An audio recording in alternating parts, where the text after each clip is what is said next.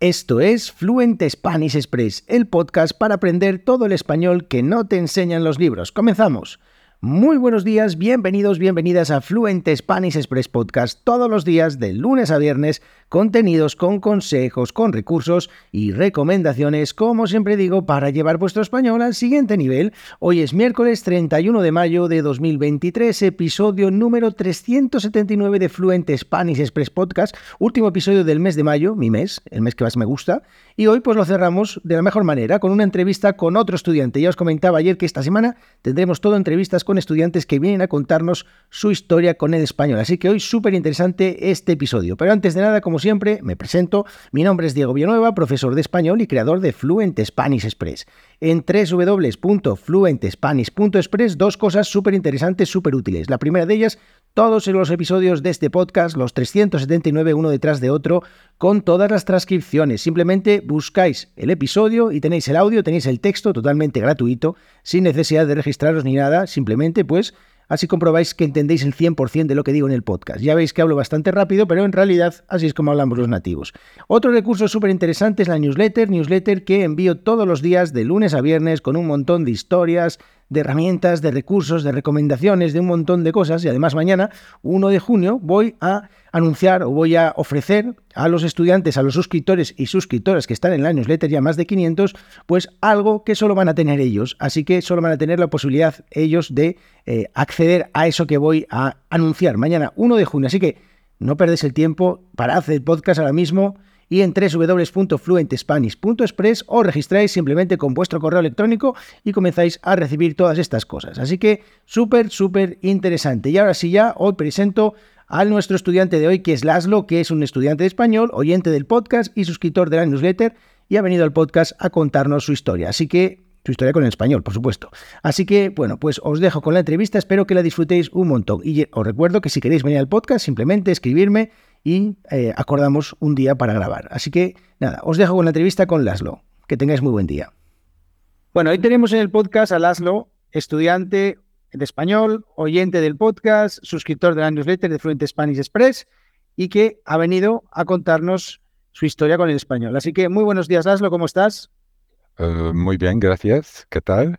Muy bien, encantado de tenerte aquí en el podcast y que nos vengas aquí a, bueno, pues a contar un poco tu experiencia y cómo cómo ha sido o cómo está siendo tu viaje con, eh, el español, ¿no? Em, bueno, cuéntanos un poco, ¿a qué te dedicas? Ah, trabajo en Bruselas. Um, um, uh, comencé como traductor. Uh, uh, soy húngaro y traducí como de, inglés y de francés más, más, o menos a húngaro. Ajá. Y ahora desde hace cinco años trabajo en el órgano, eh, en la agencia de selección de talento, de selección de eh, agentes uh, contractores, de funcionarios. organizamos oposiciones y servimos de puerta de entrada a Bruselas, muy bien. A sí. Qué interesante, muy bien. Esto, la verdad que es un trabajo que suena muy bien. Eh, muy bien. Y bueno, cuéntanos un poco cómo, cuál es tu experiencia con el español. O sea, ¿cuándo empezaste? ¿Qué camino llevas con el español? Cuéntanos un poco. Eh, mi aprendizaje eh, comienza con el arranque de la pandemia. Ajá. Bueno, hace poco, entonces. Sí, sí, sí. Porque antes ya eh, España me gustó mucho y, viajamos eh, dos o tres veces eh, a España, pero mi, mi, conocimiento del idioma se limitaba a, pedir mojitos y... eso, cuidado, eso es una lección muy importante que hay que saber en español, cuidado. Bueno, digo porque no la hagas de menos, que al final también es importante saber pedir mojitos, ¿eh? Pero bueno, bien, quiere decir que tu conocimiento era muy limitado, lo justo para emborracharte un poco. y, pero ahora, con la pandemia, eh, sabía que necesitaba algo que me serviera de, de, de, eh, que me ayude que me ayudará de escapar mentalmente. Sí, porque estamos ahí todos en casa y madre mía. Sí, y de, ofrecer, ofrecerme algo como um, abrir una puerta y para mirar uh, de, otras partes que la pandemia, que la situación de, del confinamiento y, y, todo eso. Estaban todo el día hablándose de lo mismo, ¿no? Del virus, el virus, el virus. Sí, sí, para pensar en otras cosas y tener tu cabeza también un poco tu mente ocupada, ¿no? Sí, sí. Es como una diversión uh, mental uh, y funcionó muy, muy bien. Muy bien. Bueno, a la vista está que funcionó muy bien. ¿Cómo hablas español con oh. apenas eh, tres años de, aprendizaje? O sea, la verdad es que eh, está muy, muy bien. Otros estamos años y años con, practicando idiomas y no llegamos ni a la mitad, pero muy bien. Bueno, y, y, cómo, cómo practicaste español durante este, este tiempo? O sea, bueno, cuando, estabas en la pandemia, ¿cómo empezaste? ¿Cómo fueron esos inicios? Eh, la, Comisión Europea ofrece cursos de, idiomas y,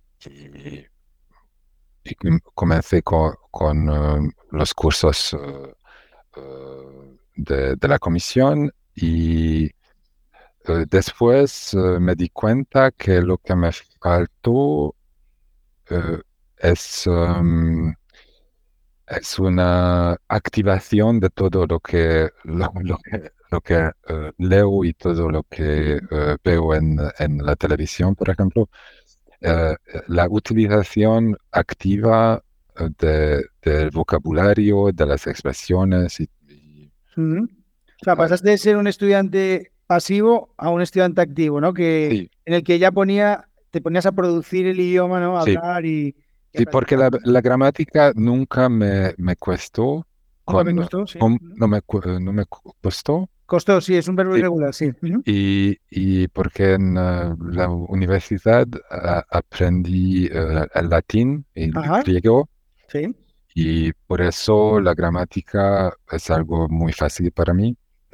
Pero lo que, lo que me cuesta es, es realmente hablar y con, con facilidad y fluidez. Ajá, sí, sí, al final, claro, en nuestra eso me pasa a mí también con la gramática. La sabes, pero luego ponerla en práctica, eh, es, aplicarla, cuesta un poco más, ¿no? Y, además de, manera fluida, claro. Por, por ejemplo, cuando leo artículos, y, eh, ayer eh, aprendí una nueva palabra, retaíla, y, y, mentalmente, y en, mi cabeza, lo, lo, lo, lo, lo pongo en una frase para para, para simular una situación de, de, diálogo.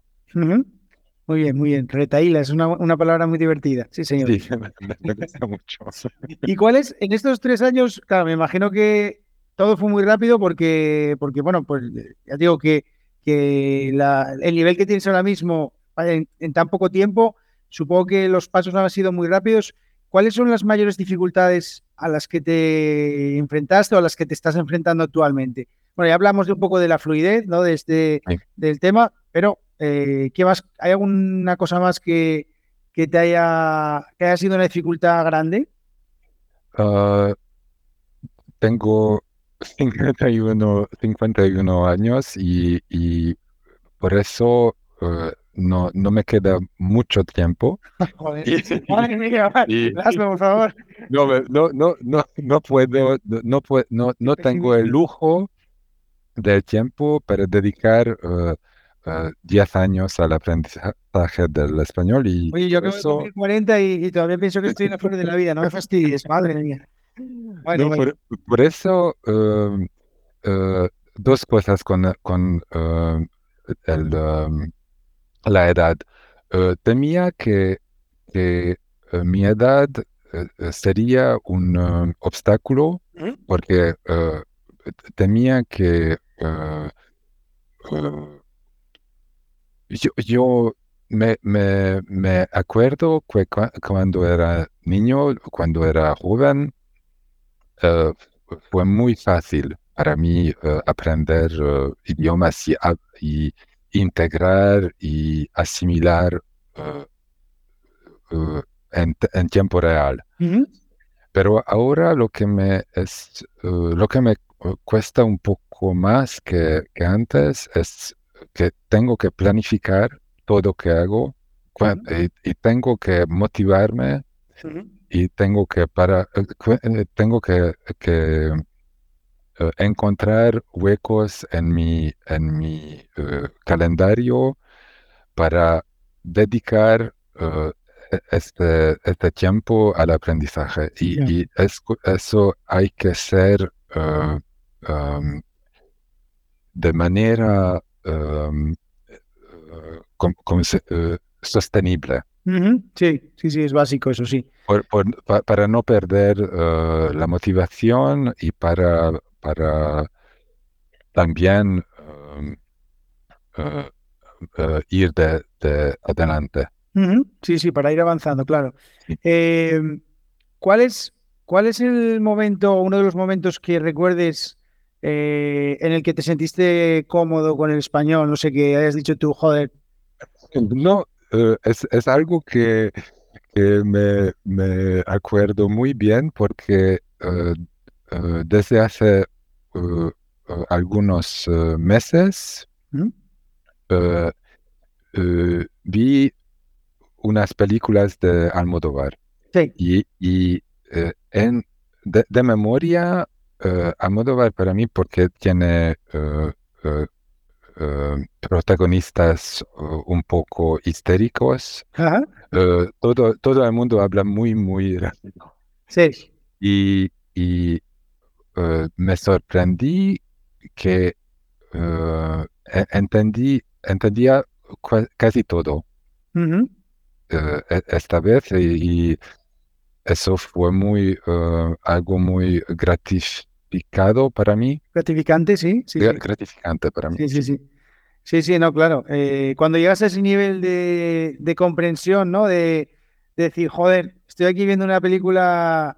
Eh, yo por eso, por eso en el podcast eh, siempre digo también que me parece increíble la gente que escucha un podcast como el mío, ¿no? Yo creo que, que si yo escuchara un podcast como el mío en inglés o en otro idioma, quizás aguantaría cinco minutos. Bueno, también hago los episodios cortos para que no sea muy, muy denso, pero eh, es un, sí que me parece un ejercicio complicado, pero una vez que traspasas la línea de entender, es que es, debe ser la leche, o sea, así de claro, o sea, debe ser la leche eh, sentir, joder, estoy escuchando esto, lo estoy entendiendo todo y, no tengo, o sea, puedo seguir bien el hilo porque a mí me pasa mucho, por ejemplo, en inglés, que, me, que voy y vengo y hay veces que, y esto es muy gracioso, eh, cuando acabamos de ver, por ejemplo, una cosa en inglés o algo, le digo a mi mujer, ay, qué bien esto, no sé, cuánto, y me dice, ya, si no dijo nada de eso. O sea, no sé de qué historia te acabas de inventar, pero no hablo nada de eso. Exacto. Pues esa es mi, esa es mi historia. Tienes, dos versiones de, Sí, sí, yo me hago mi propia película en la cabeza. O sea, eso es lo que, lo que hago. Pero bueno, en fin. Eh, imaginación no me falta, eso está claro. Bueno, eh, pues tú que, que, tu idioma, tu idioma nativo es el húngaro, Hablas francés perfectamente, eh, inglés, ¿Sí? español. Bueno, si no me digas que no, que estás haciendo una entrevista en español, no, no te me vengas abajo, Laszlo, por favor. Vale, también estudiaste latín y griego en el, cole. Bueno, cuéntanos, o sea, tú tienes la, ¿cómo se dice?, la solvencia con los idiomas más que demostrada. Cuenta, danos algún consejo para, para, no sé, con los idiomas, para saber hablar tantos idiomas para em, mejorar tanto como lo has hecho tú en estos últimos años? No sé, cuéntanos un poco. Ah. ¿qué, le dirías a una persona como yo que, que, no avanza en el inglés? Cuéntame, a ver, ¿qué, me dirías? Lo, que, lo con el español lo que hago es que em, me, gustan mucha, mucho las películas y veo muchas películas y series de tele. Eh, a pesar de malas que son en español. Hay, hay, hay, muy buenas también. Eh, ah, he visto, uh, he, empezado a ver um, Sky Rojo, que me gusta, que me gusta mucho. He visto también 30 monedas de Alex de la Iglesia, muy bien también. la las películas del, em, del, del, inicio, del inicio de la carrera del Almodóvar. Del, de la carrera de Almodóvar, sí. Em, porque lo que hace recientemente es un poco más abstracto, ¿no? Es un poco más... No me gusta mucho, eh, demasiado de autorreflexión y eso no me gusta. Bueno, claro, porque él va cumpliendo años y a medida que nos vamos haciendo mayores, también vamos eh, reflexionando, ¿no? De nuestra vida, ¿no? Entonces, él está ya en una época ya complicada, ya, ¿no? Sí, pero no, nosotros no, no, no hacemos películas. No, pero yo me monto mis películas también, o sea que al final todo... Bueno, y también um, eh, escuchar podcasts. Hay, hay podcasts uh, de, de, de, ¿cómo, se dice? de puta madre. Uh, sí, con, sí, sí, sí. Es, algo que, por ejemplo, cuando um, frego las vajillas. sí, cuando friego los platos, por ejemplo. Cuando friego los platos, pongo un podcast y y eso es algo que, que eh, hace parte eh, integrante de, de, mi día. Es algo que... Sí, eso lo, lo, digo mucho en el podcast, el tema de, de, introducir de una manera un poco, mm, no sé cómo decirlo, en nuestra rutina, en la, en la práctica, no, no el estudio, sino la práctica, ¿eh? Porque al final tú estás escuchando un podcast en español mientras fregas los platos, los platos los vas a fregar todos los días, sí o sí, entonces, si eres capaz de asociar ese momento en el que estás lavando los platos a, la práctica de español. Al siguiente nivel. Sí, exacto, llevar al siguiente nivel, pues al final lo llevas al siguiente nivel porque es una cuestión, ya no es una cuestión de que tú digas, voy a escuchar un podcast para practicar español, no, voy a fregar los platos. Y como siempre, pues, esto me pasa a mí un poco también cuando voy a caminar, ¿no? Que siempre voy escuchando podcast o voy escuchando otras cosas. Al final, yo no, no me cuestiono eh, lo que voy a hacer cuando voy a caminar. Cuando voy a caminar ya sé lo que hago, escuchar un podcast de este podcast me gusta o un audiolibro de esto o lo que sea, pero no me cuestiono. sí, y para eso hay que conocer tú mismo. Por ejemplo, ¿qué, qué, es, eh, qué, em, qué es el modo de aprendizaje que te, que, eh, te cuesta menos? sí, es muy importante. por ejemplo, cuando y, miras, si ves una película, eh, como eh, quieres uh, la cinema y como te gusta mucha, mucho las películas, no, no va a, no va es un esfuerzo, va a ser más como una, una un, um, un placer. Sí, a ver, esto es como todo, esto es como, como la gente que dice, para aprender un idioma o para mejorar tu vocabulario hay que leer mucho. Vale, sí, es verdad, yo lo digo siempre, pero yo no te, si tú a mí me dices, Diego, es que a mí no me gusta leer, en ni siquiera en mi idioma, ¿cómo te voy a pedir yo que te pongas a leer en español? No, tenemos que buscar otra manera de que tú eh, mejores tu vocabulario. Quizás en la lectura no sea eh, lo más adecuado, porque tú no lees ni siquiera en tu propio idioma. Bueno, hay casos raros, ¿eh? Puede ser que tú digas, ah, pues que leer en español me encanta, leer en húngaro mm, es que es una mierda. Leía muchísimo de, de niñez, pero eh, ahora no tengo mucho tiempo y no, no tengo la concentración que tenía cuando era joven. Bueno, es que ahora tenemos muchos estímulos. Yo creo que no es cuestión de no es cuestión de tu edad, yo creo que es más bien cuestión de los tiempos en los que estamos, ¿no? Que ahora mismo todos son eh, son estímulos por todos lados, eh, todo es muy rápido, las redes sociales eh, ya ni siquiera mm, ves publicaciones de fotos, ahora ya son todo vídeos como los, los cortos, los vídeos cortos que, hay en las redes sociales, todo esto. O sea, es ahora mismo quien, quien es capaz de mantener la concentración, ojito, eh, que está en el siguiente nivel. porque, porque hoy en día es complicadísimo. O sea, yo también mucho. Sí, y para colmo, como me gustan muchísimo eh, las expresiones coloquiales, porque creo que esto es la parte del, de todos los idiomas que, que cambian eh, rápido y que, que cambian eh, en tiempo real.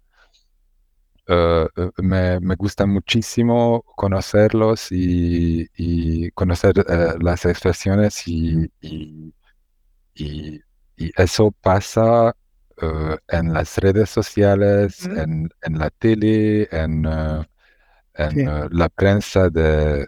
de